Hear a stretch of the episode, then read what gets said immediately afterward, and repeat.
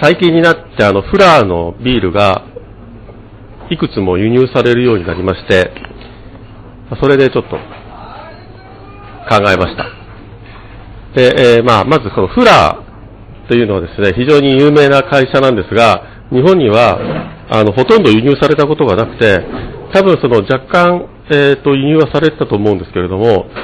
ちゃんとしたフラグシップが輸入されるとか、その正規輸入とかっていうのは多分なかったような気がするので、えー紹介したいと思います。フラーはですね、ちゃんとした名前はフラー・スミスターナーという会社で、年間生産量が2万、あ、いや違うな、24万バレル。24万バレルなんですが、多分この24万バレルは、あの、インペリアルバレルなので、アメリカの US バレルとは違う単位なので、それを、えヘクトリットルの換算で計算するとですね、まあ、だいたい3万9000キロリットル、4万リ4万キロリットルぐらいの生産量があるという非常に大きな会社です。えーこのフラーのですね、会社がどこにあるかというと、ロンドンにあります。で、ロンドンのチスウィックというところにありまして、えーチスウィックのグリフィンブルワリーというのが、非常に大きなブルワリーが、えーロンドンの、まあ、ロンドン市内にあります。で、このグリフィンブルワリーは、イギリスで最も古いブルワリーの一つであり、かつ、あ最も古く、かつ現在稼働しているロンドンのブルワリー。まあロンドンのブルワリーの中では、今動いているものとしては最も古い。えーこれがそうですね。古そうでしょ。えっと、これはね、これは99年ぐらいにいた時に撮ってきた写真。ここにあの、ロゴがあって、そこにあのグリフィンが形作られていて、で、もともとはそのグリフィンブルワリーっていう名前だけだったんですけど、まあ後で出てきますけど、その今フラーのカンパニーロゴとしてグリフィンが使われています。どれぐらい古いかというと、1654年にキスウィックで醸造が始まります。その頃はフラーではなかったんですが、あのグリフィンブルワリーの場所で醸造が始まったのが、実に、1654年で、要するにもう300年以上前の話。で、フラーという名前になるのは、1824年、29年にジョン・フラーっていう人が、まあ、そのブルワリーを取得してですね、えーと、フラーになります。で、今の名前の、その、フラー・スミスターナーとなるのはですね、1845年、これにしてもあの、150、160年ぐらい前ですけども、ヘンリー・スミスっていう人と、ジョン・ターナーという人が、その、あの、経営に加わってきて、それで、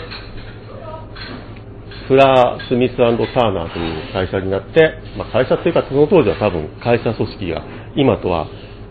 全然160年前の話ですから、今とは会社組織があかなり違うシステムだったと思うんですけども、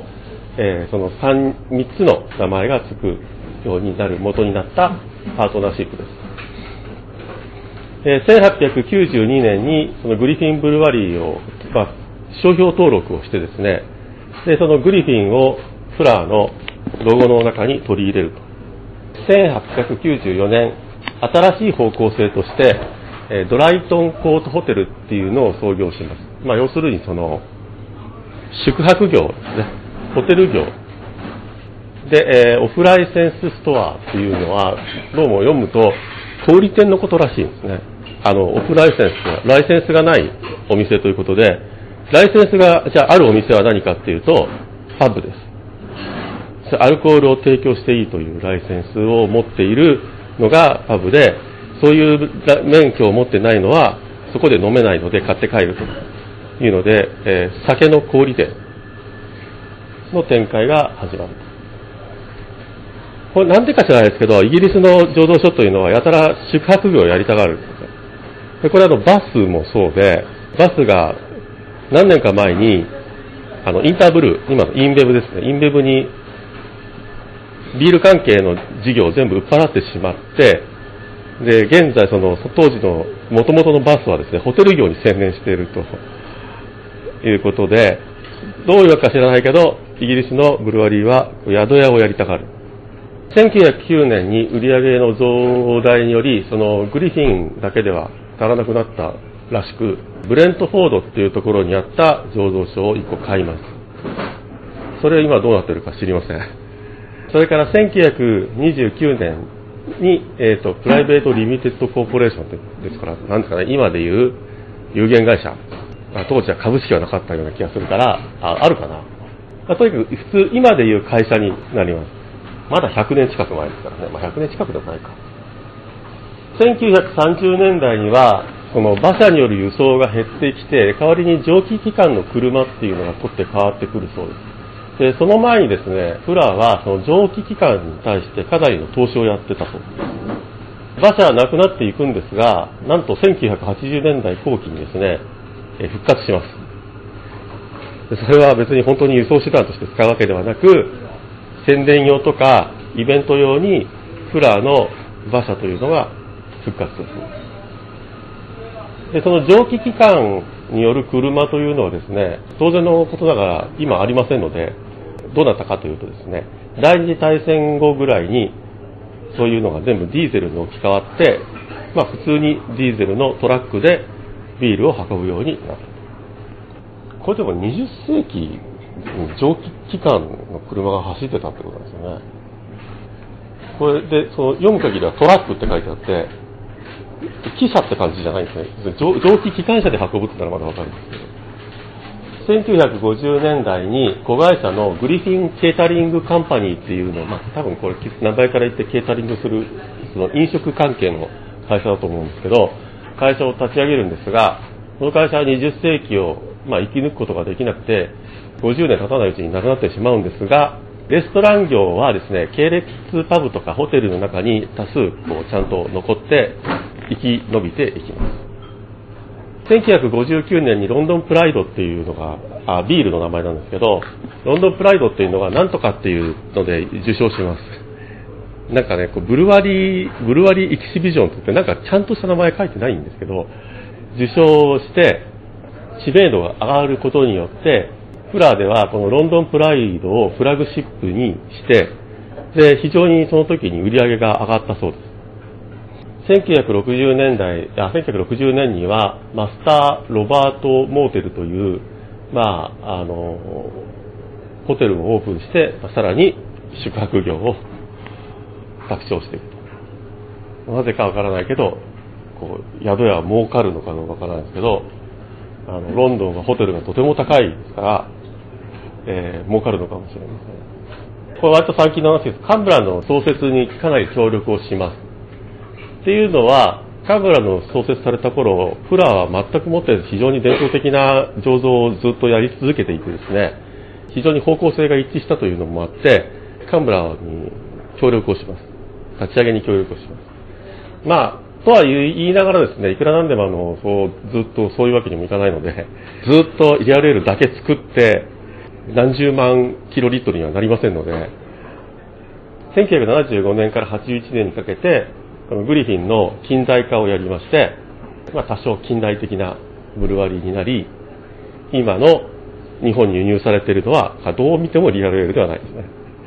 ちゃんと普通にフィルターされて瓶詰めされているように見えます。あもちろん今でもカスクコンディションは主力銘柄のカスクコンディション版っていうのはあるわけですよ。1978年、81年、85年に、フラーの ESB がですね、カムラのビアオブザイヤーアワードというのを受賞します。これもですね、その ESB も今日本に輸入されてるんですが、まあ、それがリアルエールとはま思えないんですが、えー、多分違うと思うんですが、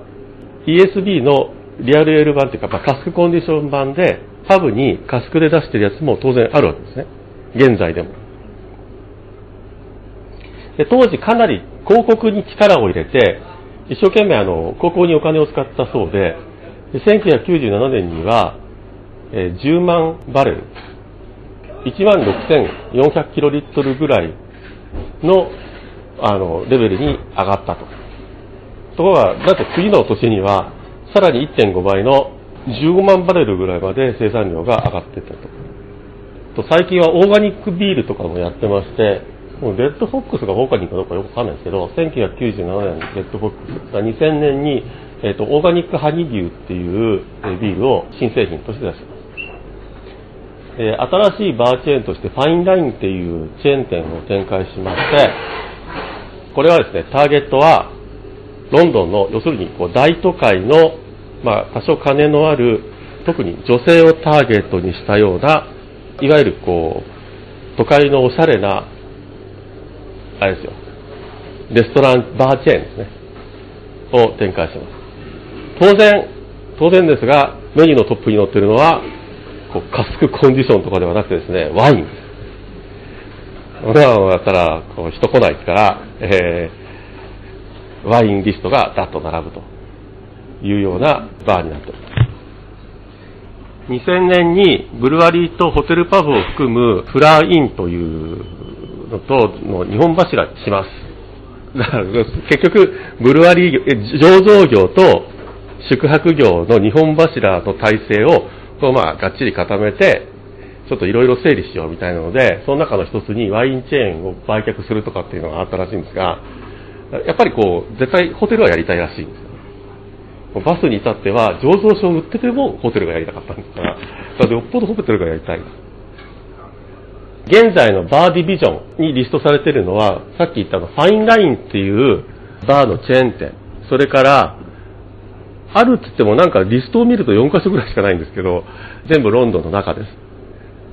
それからスタイルバーズっていうチェーン店で、これもなんかロンドンに4カ所ぐらい。それからガストロスっていう、これはあの伝統的なパブで、かなり有名なパブの名前が並んでおりまして、クラウンとか、あショーズブックセラーとか、アイアンデュークとか、レッドライオンとか、ホワイトホースとか、ミントエーとか、あの、多分ホワイトホースとかレッドライオンっていうのはかなり有名なパブで、こういうのを実はフラーが持ってる。フラーのその、ガストロスっていうブランドの傘下ならしい。で、まあ、このパブがですね、これもほとんど全部ロンドンですね。で、パブそれだけかっていうと違いましてですね、なんと、えー、フラーが持ってるパブ360ぐらいあります。ブラックホースとか、フロウ、フロウイン、モーソンアーム。で、この、えっと、モーソンアームっていうのかな？っていう、えモーソンアームズっていうところはチスウィックにあって、なんとその、グリフィンブルワリーがですね、175年にわたって所有し続けているパブらしいですよ。このパブだけで175年の歴史があって、日本の醸造の歴史よりもはるかに古いパブがあるというのがすごいんですけど、とっても美味しいのかどうかわからないホテルですが、ホテルはですね、フラホテルという、フラホテルのチェーンがね、こんだけこういうのがあるそうです。カンバーラインホテル、フォックスグーズホテル、マッドハッターホテル、サンクチュアリーハウスホテル、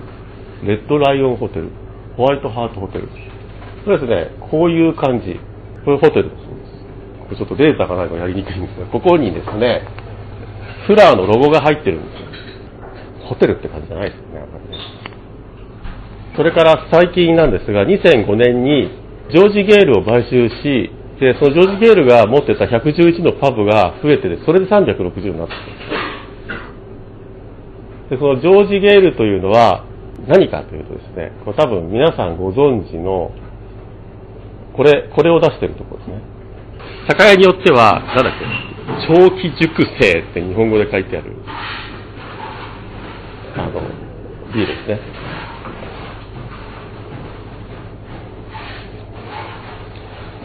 で、これを買ったのが、この百何十年のフラーの歴史の中で、最もでかい買い物らしいです。で、ここも、まあ、これがそのジョージ・ゲールっていうのは、じゃあこれもう今ないのかって、ここにキュラーとか書いてあるのかっていうと、そんなことはなくてですね、ジョージ・ゲールはジョージ・ゲールでやってます。ただ、フラーの傘下になったというだけの話で、あの、バスがインベブの傘下だけど、一応ババスっていう名前でバスの工場でバスのビールを作ってるのと同じで、まあ、ジョージ・ゲールはあります。ビールなんですけども、これね、多分これ以外にもたくさんあるんですが、まず、フラグシップとしてはですね、このロンドンプライドと、それからあの ESB が一応フラグシップらしい。当然ながら、ここら辺あの通年醸造。一年中作ってで、ロンドンプライドがいわゆるビターですね。ビターで、普通にフラーがカスクコンディションで出すビターの一つ。あの、別にもう一つビターはあるんですけど、ロンドンプライドが多分一番一般的なビターで、これあの、その1999年にイギリスに行った時に、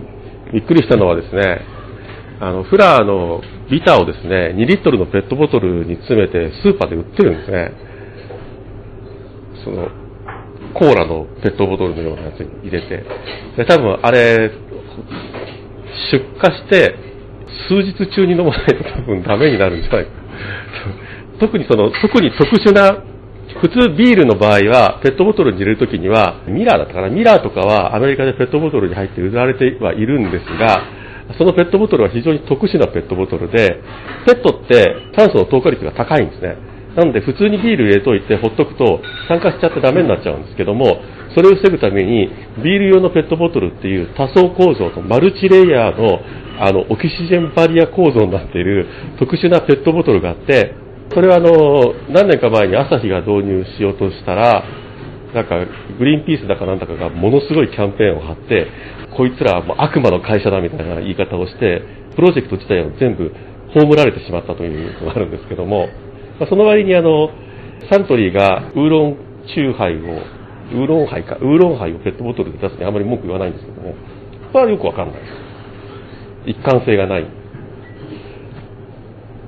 で、そういう特殊なあのペットボトルを本来は使うんですけども、どう見ても普通の 炭酸飲料のペットボトルにしか見えないもので売ってまし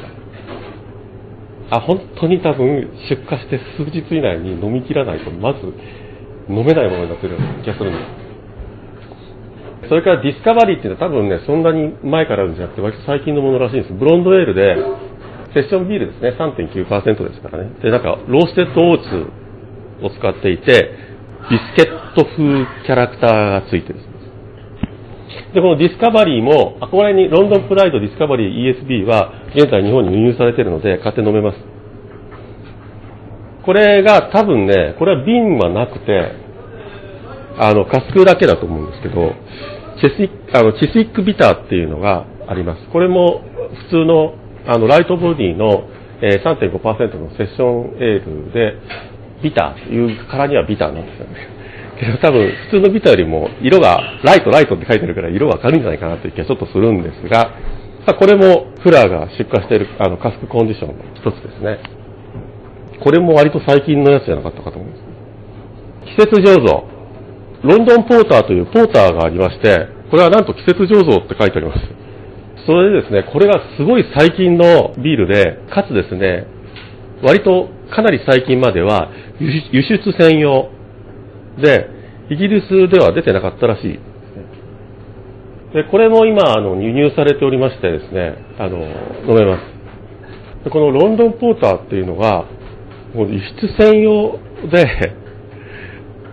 ってことはどっかから多分リクエストがあったと思うんですけどこれどう考えてもアメリカからリクエストがあったとしか思えない。それ以外の国でフラーのポーターが飲みたいから輸入したいっていうやつがいるとは思えない。まあ多分そこら辺からの要求があって、最初輸出専用で作ったみたいな。レッドフォックスというのが先ほど言いましたけど、ありまして、 tawny red。あ、そうですね。この colour っていう綴りが英語っぽい。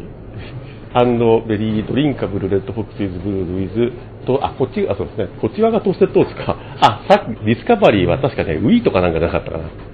こっち側がトーステトーストでしたね。トーステトーストで、えっ、ー、と、ビスケットのようなフレーバーがあります。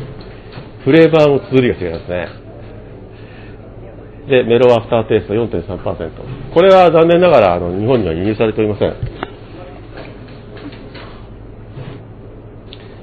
ミスターハリー。 old favourite、ミスターハリーは、 malty packed with loads raisin caramel flavour。レーズンやカラメルフレーバーがある malty なエール4.8%ジャック・フロスト deep red で、えーと、 warming yet delicious light これ一行消えてるような気がするな。だそうです。ここら辺も当然あの全然輸入されてない。あ、こっち側に書いてあります。 exceptionally mo moreish。 moreish。えっ、と、フルーティーでロバストで、えー、ながらリフレッシングなフレーバーで、リンガーズロングオンザプレート、あの、味が長く残りますよ。えー、4.5%。まあ大体、あとね、確か、150周年記念かなんかの、なんかご体操なエールが確かあるはずなんですけど、それはなんかホームページにちゃんと出てなかったんですね。っていうのがフラーです。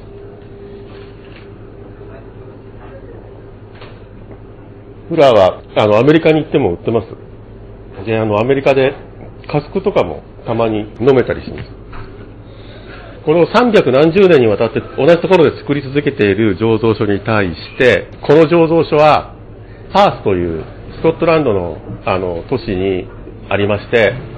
1997年創業という、なんと10周年、片や300周年、300年、対、え10周年の会社です。で、この10周年の会社をですね、ファーガス・クラークさんという方がですね、え現在ブルワーで、かつ、あの、この人が作ったんですね。